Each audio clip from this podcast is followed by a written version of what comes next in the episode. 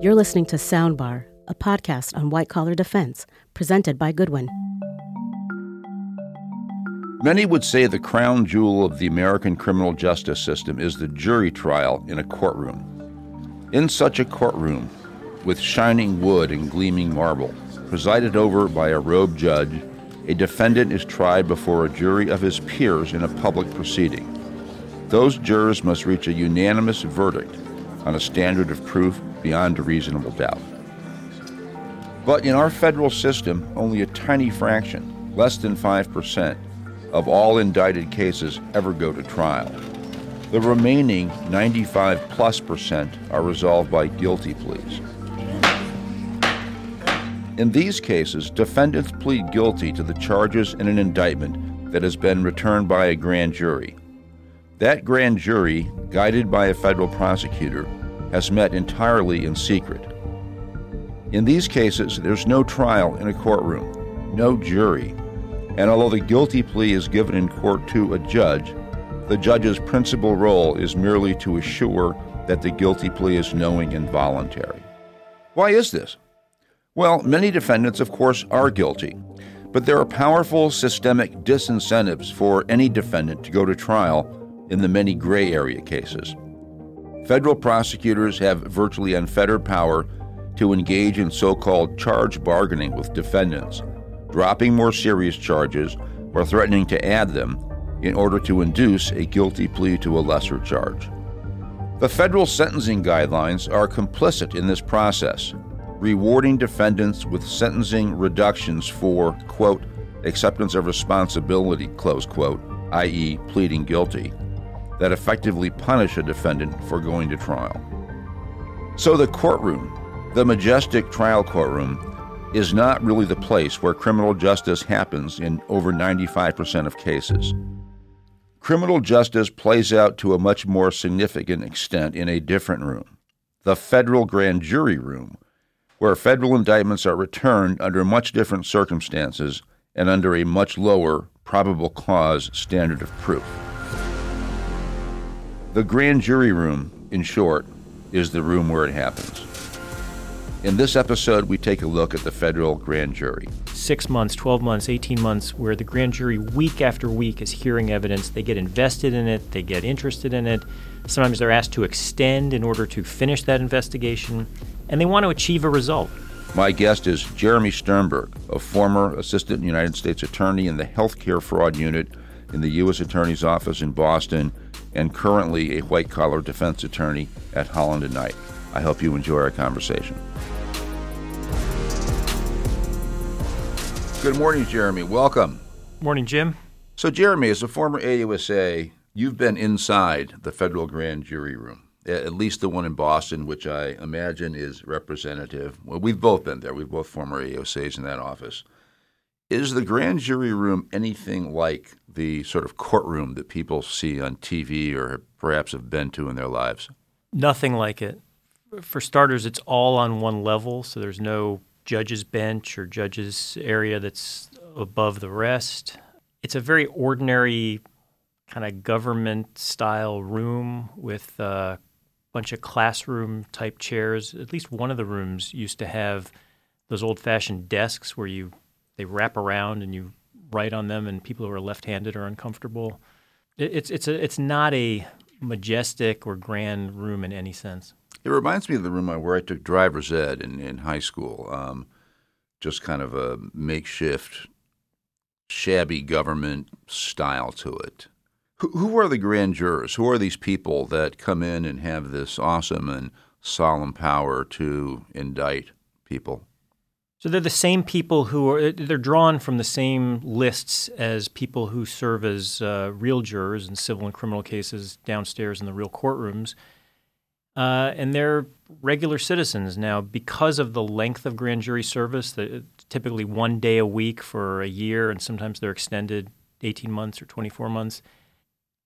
People who have serious jobs uh, often tell the judge that and can get out of their service. So you tend to have a larger percentage of older people, retired people, people who are not working, some students, the, the percentage of, of people with an active job is lower than I, I think than on a regular jury. What's the vibe in the grand jury room? Really informal. So people are dressed very casually. Uh, in the wintertime, you'll see sweatshirts and summertime t-shirts and jeans or shorts. Kind of like uh, with your high school driver's ed uh, room analogy, just like in high school cliques form. So people over that year, 18, 24 months, they get to know each other. And so the same people sit together, the same people eat lunch together, the same people are the ones you have to roust out of the, the snack room before uh, 10 o'clock grand jury time starts. It, it's, uh, it's, it's informal and, and you know, staying on the subject of the snack room, people come in and out a little bit. So when you've got your quorum, you start, but people will filter in after that, which is very different from a real courtroom where jurors are seated, then the proceeding gets started. You, you can't even really get away with that in high school, unless it's like Jeff Spicoli in Fast Times at Ridgemont High. You have to be there when the class starts normally, right? Pretty much, yep. Who's who's allowed in the grand jury room besides the besides the grand jurors? Uh, other than the grand jurors, it's a court reporter, uh, and you tend to have the same one or two of them week after week, so they get to know the grand jury, and, and, and the other people in the room are the prosecutors. You often read in the paper or hear about a grand jury being convened, and I'm using air quotes. You can't tell that on a podcast, but I just used air quotes around the word convened. What does that mean? Uh, it doesn't mean what most people think it means, in that there are constantly grand juries running. So in Boston, there are usually four or five grand juries, and, and, and there are four or five grand jury rooms, and each unit will have at least one grand jury, or sometimes a unit will share them, but they're serving. And no grand jury is specially convened for purposes of a particular case. Lots of uh, lawyers and, and even targets of grand jury investigations think, oh my goodness, I got this grand jury subpoena. This is special for me. It's just that that the prosecutors print off the grand jury subpoena or a stack of them on their desk and they sign them. Uh, there's there's no special. Con- the, the, the grand jury is convened at the beginning of its service, sworn in by a judge, starts sitting and starts hearing cases week after week, multiple cases. Yeah, I had a client once who, when I talked to him about the grand jury and the options of going in for an interview, he was just terrified of the grand jury. And then it, it, it turned out the more we talked that he said, "But but Jim, they've convened a grand jury about me." and and once I we got over like that hump, it became uh, much smoother sailing. Jeremy, as a prosecutor, what are the steps that you would take to both present a case and ultimately ask for the grand jury to return an indictment? What are the interactions you would have with the grand jury along that path? First day with any grand jury on a new investigation, I would, if, if it was a new grand jury to me, obviously introduce myself and talk to them about who the targets of the investigation are, who the likely witnesses are, and try to find out first if there are any conflicts. Does anyone know me? Does anyone know any of the parties, any of the key witnesses? Uh, and in my experience, it, it wasn't 0% of the time, but it was very, very rare for someone to say, I, I might not need to, I, I might not be able to serve on this grand jury. So that's the very first thing. I typically would also give them an overview of the investigation at that point, what it is we're looking at, what they're likely to hear over the next six, nine, 12 months, uh, the kinds of people who'll be coming in, how regularly we'll be meeting. And, and that's, that's the initial interaction. After that, on a big, complicated case, I might see them 50, 60, 70 times week after week with multiple witnesses who are testifying in front of them when I think when the, when the prosecutors think the investigation is at a sufficient point, that's when the prosecutors so-called seek an indictment. Um, and how does that work? Doesn't work. Uh, sort of similar to, to your client who thought that a grand jury was convened in a way that uh, was all about him and and uh, misinterpreted how the grand jury was was operating.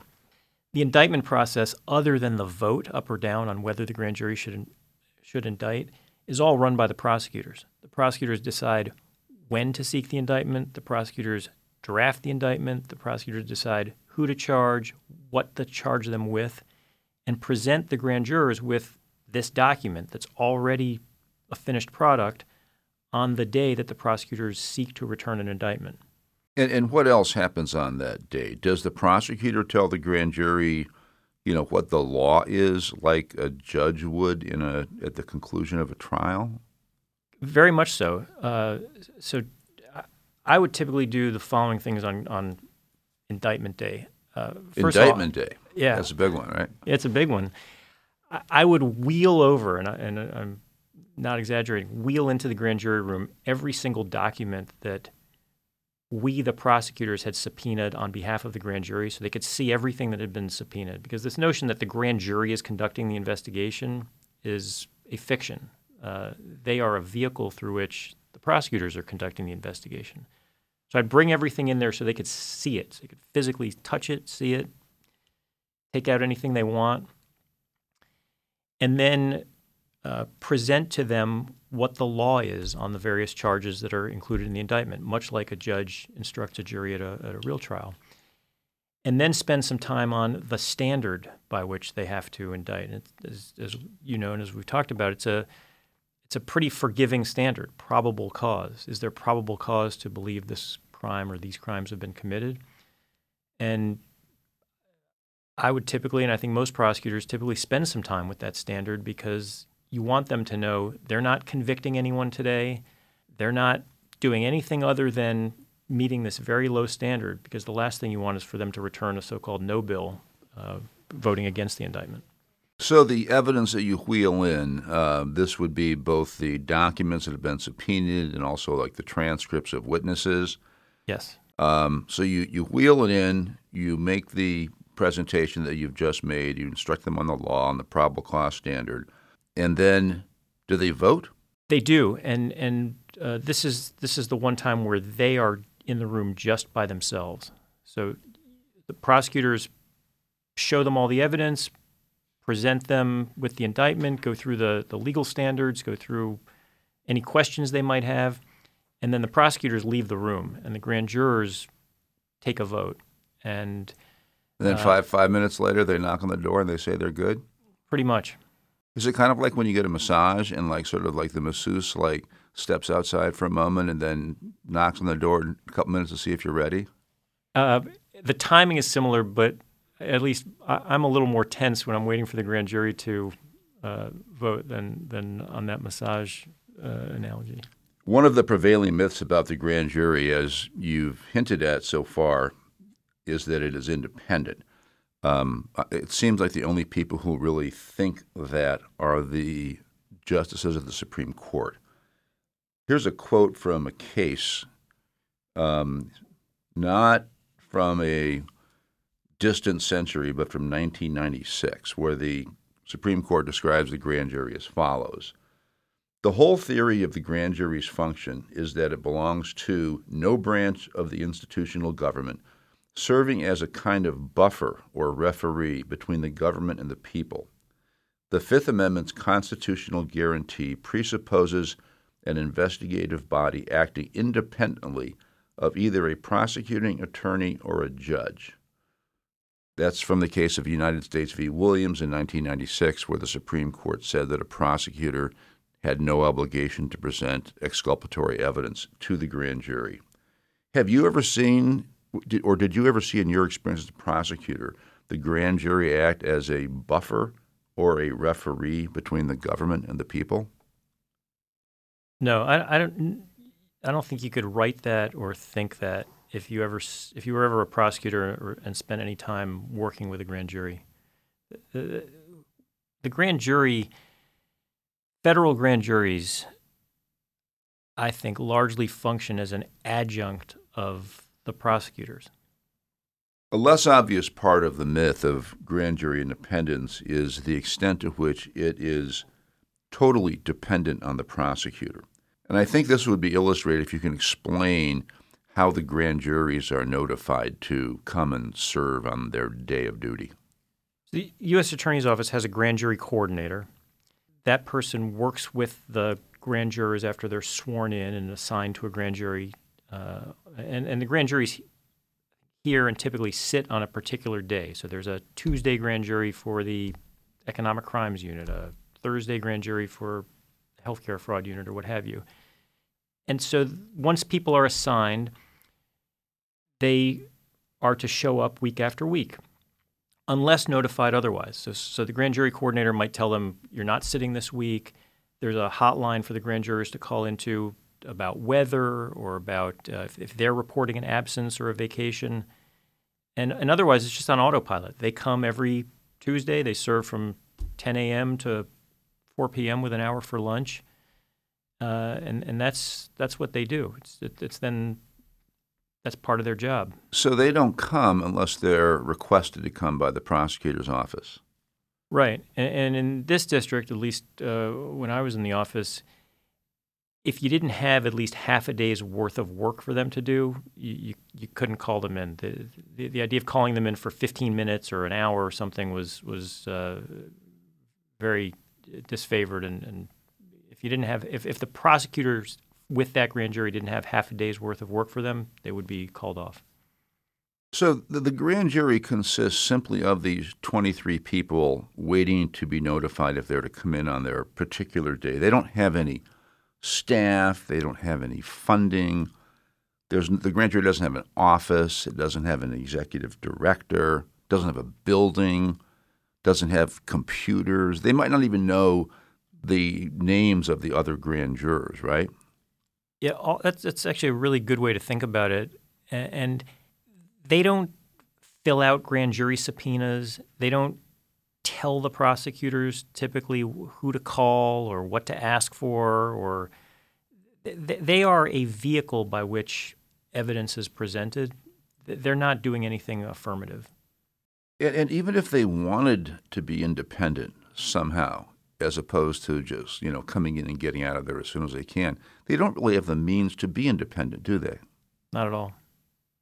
The grand, the grand jury's lack of independence has been reinforced, I think, ironically, by the su- Supreme Court. Like in decision after decision, the Supreme Court has uh, relied on this sort of myth of independence to refuse to put any restrictions on the type of evidence that the grand jury can hear. So I'm going to give you a true false quiz on this. This is obviously a dramatic vehicle. You know what the answers are, and we both do, but let's try it anyway. True or false? An indictment can be based on erroneous instructions on the law. True. An indictment can be based on illegally seized evidence. True. An indictment can be based entirely on hearsay evidence. Also true. An indictment can be based on witness testimony that is entirely in response to leading questions by the prosecutor and the grand jury. It happens regularly and, and absolutely true. A prosecutor has no obligation to present known exculpatory evidence to the grand jury. Shockingly true, and that was from the, the, the case from the quote you read a few minutes ago. True or false, a prosecutor can ask a grand jury to indict even where a prior grand jury has refused to do so based on the same evidence. True. Now, none of these forms of evidence would be permitted in a trial, correct? Correct.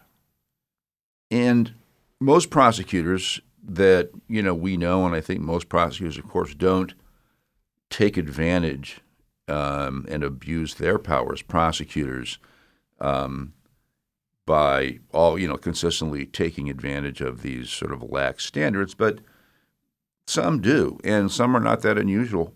For example, why would a prosecutor want to have a grand jury indict solely based on hearsay evidence?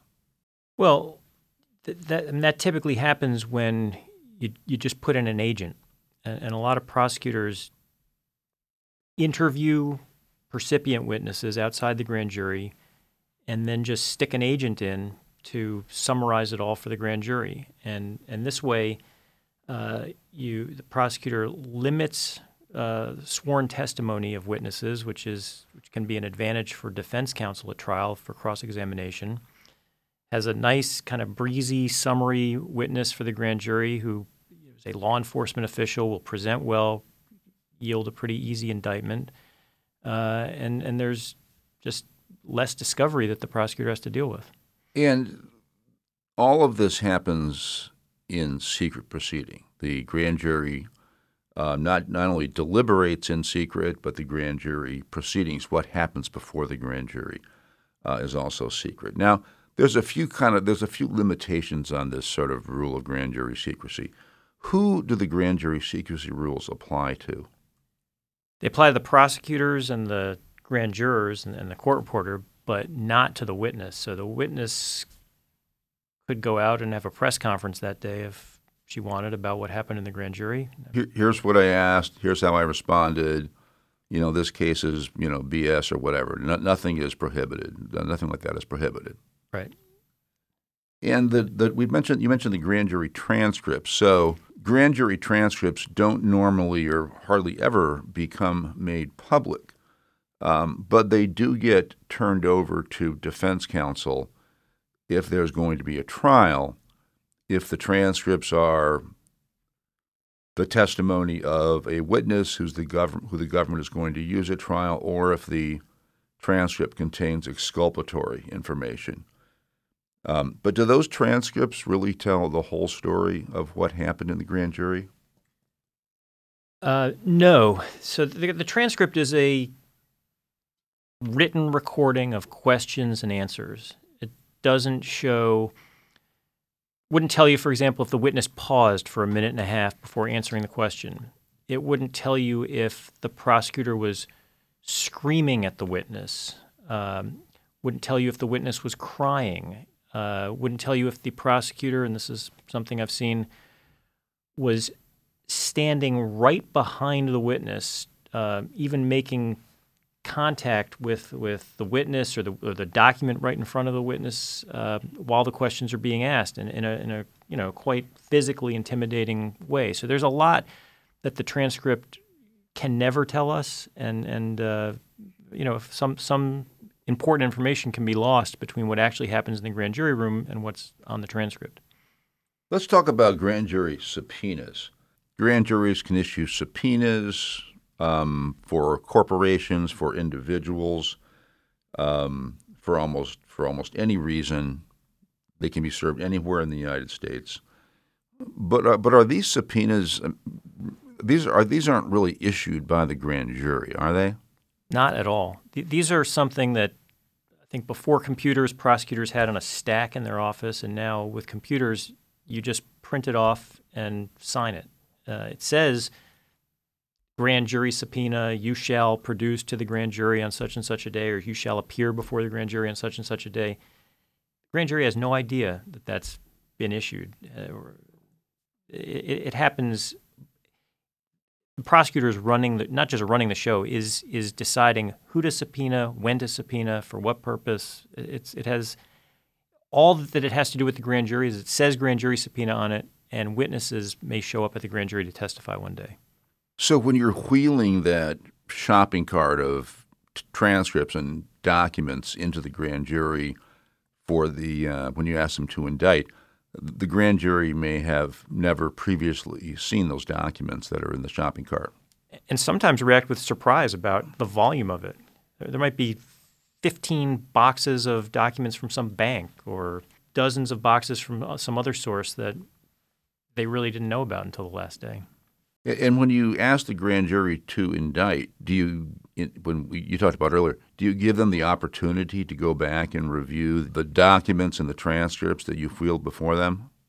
I would typically tell them anything they want to look at, any testimony, any documents, any questions they have, anything at all. Feel free. I mean, you, I, you, you would want them to make sure that they had no question in their mind by the time they got to their vote. And have you ever seen any evidence that they took you up on your invitation? No. I remember my first day in the U.S. Attorney's Office. I, I asked my boss about um, how do you get the grand jury to issue a subpoena? How was what's the process? And you know, I'd come from a civil background, and um, he, he looked at me as if I had two heads, and just you know was alarmed that I didn't actually already had received the stack of grand jury subpoenas that you know must have been in the uh, you know the orientation kit or something. Yeah, there's and just on the subject of of you know surprise or, or what's what's the vote like, there are two polar extremes, I think, for grand jury votes. One is there are units like uh, gun units, drug units, where every day, all day, agents are in there testifying as summary witnesses and indictments are being returned. It becomes very routine. The grand jurors get used to it. Uh, there's very little variety to it, and, and I, I, think very little mystery to it, um, based on some of the, the, those kinds of cases that, that I've done. Then there's the other end of the uh, spectrum, which is long investigations, complicated investigations, six months, 12 months, 18 months, where the grand jury week after week is hearing evidence. They get invested in it, they get interested in it. Sometimes they're asked to extend in order to finish that investigation, and they want to achieve a result. So, in a certain sense, everyone's in it together on those very long investigations. But the result they're looking for typically is not to uh, not return an indictment. Agree. Yes. Yes. Let's focus on how the prosecutor can use the grand jury, uh, specifically the subpoena power, I mean, not just to get an indictment returned by the grand jury, um, but also to develop the case as to be as strong as possible in the event there is a trial down the road. For example, h- how do um, prosecutors and agents, uh, you know, use grand jury subpoenas to get people to agree to interviews? So I just had this experience uh, recently where prosecutors will cut a grand jury subpoena, sign it, and give it to the agents and say, go out and interview these people. And they'll show up at uh, 6 a.m. at their house or at their gym or in line with them at Starbucks and say, need to talk to you, and I've, I've, got this subpoena, and you know we can either do this, you can either go all the way to the grand jury and testify there, and that's really complicated and difficult, or just, just spend a few minutes talking to me now, and we can see if we can knock this out. And it works a lot of the time. Why would the prosecutor and the agent prefer to have someone um, be interviewed, sort of on the spot, as opposed to actually coming to the grand jury and testifying? Well, I, I I hope this doesn't this isn't too cynical. I don't think it is. Uh, on the spot, people are off guard. Uh, they're not prepared. The prosecutor, uh, the, the, agents, rather, may be asking them questions about transactions, about documents, about things that that the prosecution and agent team have been studying for weeks or months and are very well versed on, uh, and springing it on a witness who, as I said, isn't prepared. Uh, is is likely to want to just get this over with and and may in an unguarded way say things that are that are uh, perhaps not entirely accurate. Um, and this witness is in the moment not represented. Uh, people who go to the grand jury often get a lawyer, prepare for the, the, the day of testimony, review relevant information, uh, get an understanding of what it is the prosecutors are going to be asking about. So it's, it levels the playing field in a way that I think often the prosecutors and the agents would prefer not to have leveled. I mean, there could be a strange level of compulsion in the, the grand jury subpoena itself. I, I once represented a guy who um, received a grand jury subpoena, was not represented by counsel at that point. The grand jury subpoena told him to report to the U.S. Attorney's Office, which in Boston was right around the corner from the grand jury room. So he went to the U.S. Attorney's Office. He uh, identified himself um, the prosecutor met him very nicely with the agent and sat him down in a conference room and asked him a bunch of questions. And he made, you know, multiple admissions, you know, or as we say, he puked all over himself. He never went into the grand jury. I'm not sure there was ever any intent to have him go into the grand jury. Uh, but when I when I talked to him about this, and this was a guy, he was not a terribly bright guy, but he seemed to think that he, he knew he had to come testify to the grand jury. He knew subpoena meant you have to do it. But he thought when he went to talk to the, comp- the prosecutor, that was just as mandatory, just as compulsory as the grand jury subpoena itself. It just, he just didn't distinguish between the two. I, I love that story.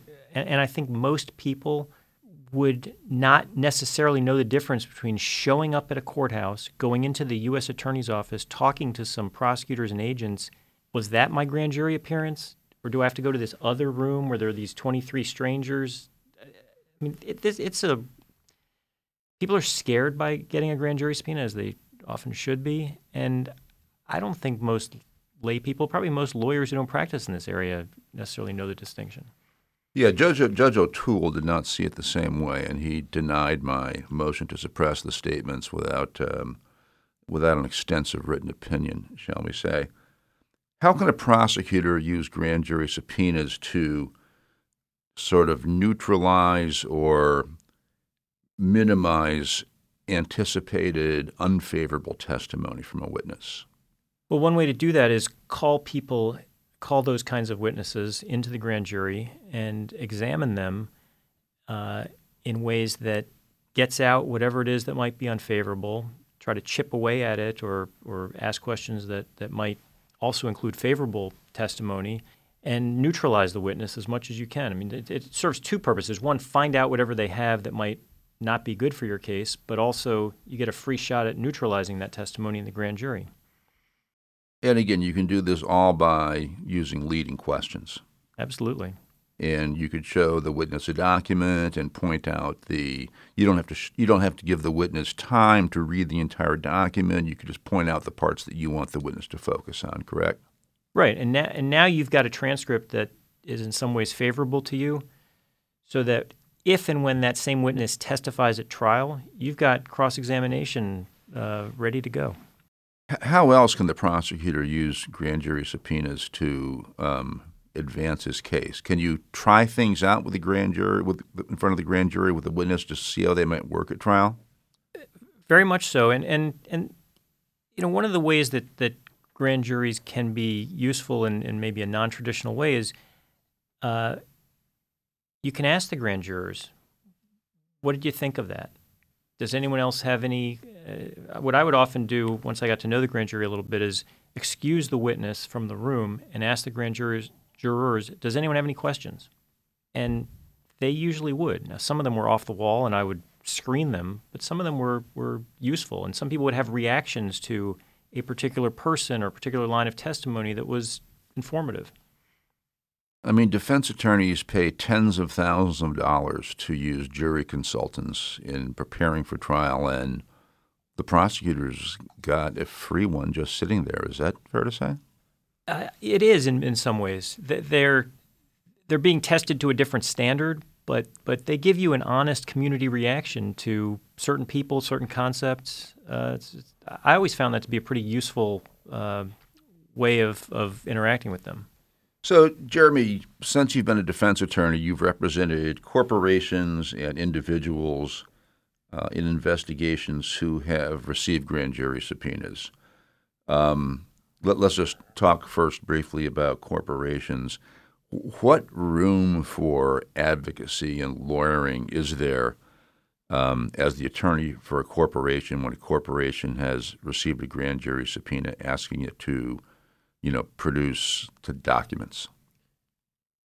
Usually, those subpoenas, because they're directed to a company, are very broad, uh, asking for anything and everything. And so there's usually room for, if nothing else, getting a priority list from the prosecutor. What do you really want, and what do you want first, as opposed to sometime down the road? And most prosecutors are amenable to that conversation because they they want something sooner than later, and, and they're they're willing to engage. So there's an ability to uh, focus, uh, have a conversation with the prosecutors that focuses on what what they are actually interested in, and sometimes to to narrow the uh, the scope to to something that's beyond anything and everything they've asked for. But you don't really have the ability, as you would in a civil case, to to make objections and to complain about relevance or burdensomeness, things like that. Is that correct? Yeah. Uh, in the typical civil litigation context, there are document requests or even subpoenas for, for non parties that are always subject to the same litany of objections. It's overbroad, it's burdensome, it's not relevant, it's this, it's that. None of that really flies in a in response to a grand jury subpoena. Uh, you know, the one area where where there is uh, respect for not producing something, uh, both in the civil context and certainly the grand jury, is privilege. Uh, but but that's it's not a I don't have to produce uh, everything else. It's just a, a uh, an aspect of what's not going to be produced in response to the subpoena. Let's talk about representing individuals who've received grand jury subpoenas, and let's let me give you a little bit of a kind of a hypothetical here. So, you've got a client who has received a grand jury subpoena. Thankfully, the, the client was not home when the grand jury when the agents came to serve the subpoena, so hasn't already talked and maybe made admissions. Um, so let's say the client is sort of a supervisor level salesperson at a pharmaceutical company you interview the person and you conclude that well the client wasn't like a you know a real senior person but was involved in some sales practices that you know the government might view as problematic. And you've got sort of this whole this is sort of like the background. How do you deal with the prosecutor? What's your what's your next move? Next move is call the prosecutor and find out what's the status of my client. And by that i mean uh, from the prosecutor's perspective, is she a target of the investigation, meaning the prosecutors have evidence that she's committed crimes and, and has some sense that she may be charged? Is she a subject of the investigation, meaning she has knowledge that's uh, within the ambit of the grand jury's investigation and you know could be at risk? Or is she just a witness, the, someone who who saw the light was green and they need to hear from someone that the light was green and she has no no uh, exposure. So the the prosecutor's response presumably will be with this kind of a person, um, as it is with probably ninety percent of the people who get grand jury subpoenas, subject. Correct? Yeah, can't really say. Investigation's ongoing. I mean, we can say she's a subject, but uh, where on the spectrum, not really sure. Depend on the investigation. What can you tell us about her? And, and that's when uh, and they say, we really would like to hear from her. Can we schedule something? And then what, what do you do with that information? Well, I want to find out from my client what she knows. If, if there's a company involved, get the documents from the company. We're usually working together at that point, uh, particularly if she's a current employee uh, or even in some former employee situations, and, and assess the exposure here. If, uh, you know that other people are going in who are more or higher level, lower level, kind of get some sense of where she fits in.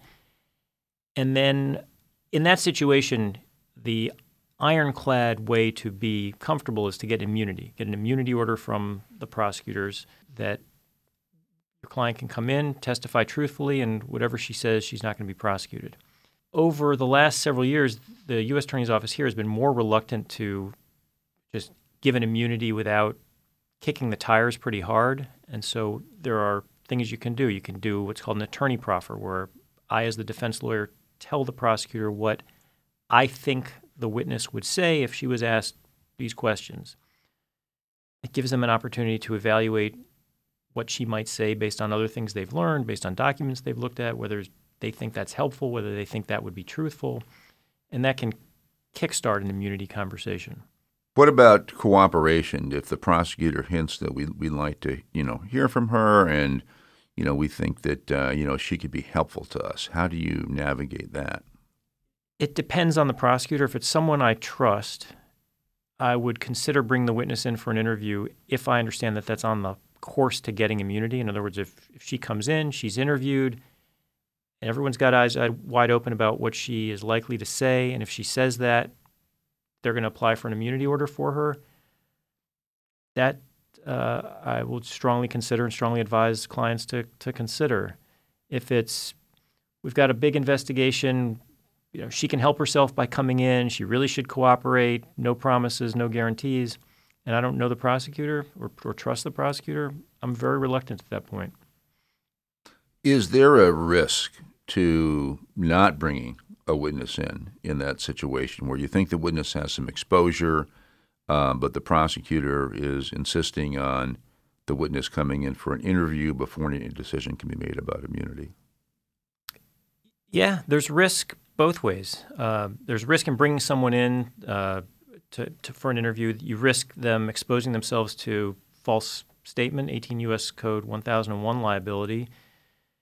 Uh, you risk the prosecutors not thinking they were forthcoming or honest or, or as, as uh, truthful as the prosecutors wanted, which is a can be a moving target and a, a difficult target to reach.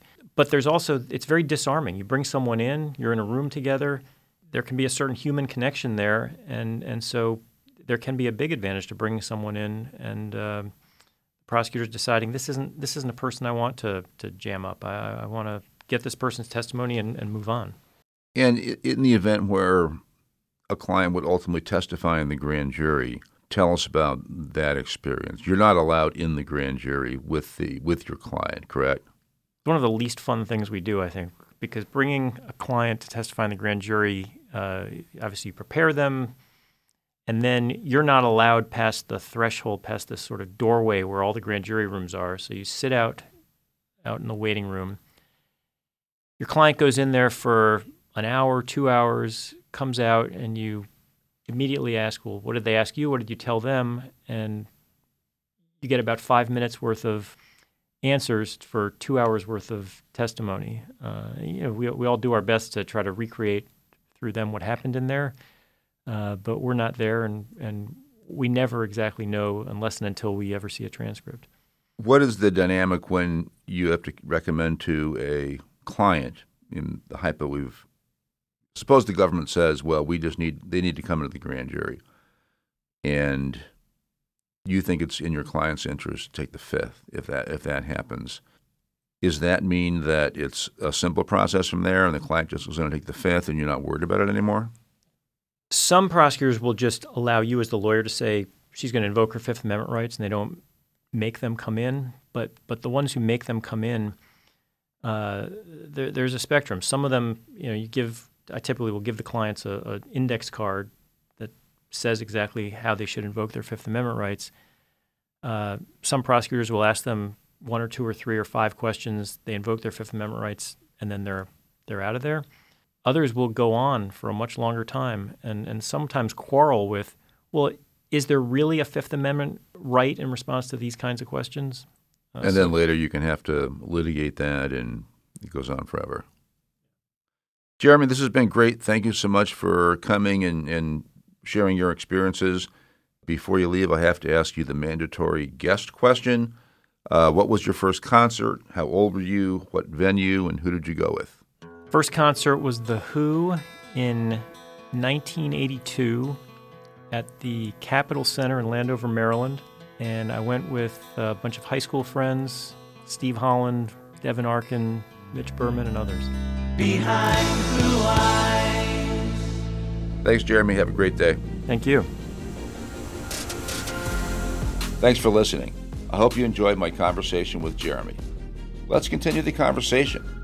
You can find me, Jim Rehnquist, at goodwinlaw.com or on LinkedIn. Talk to you later.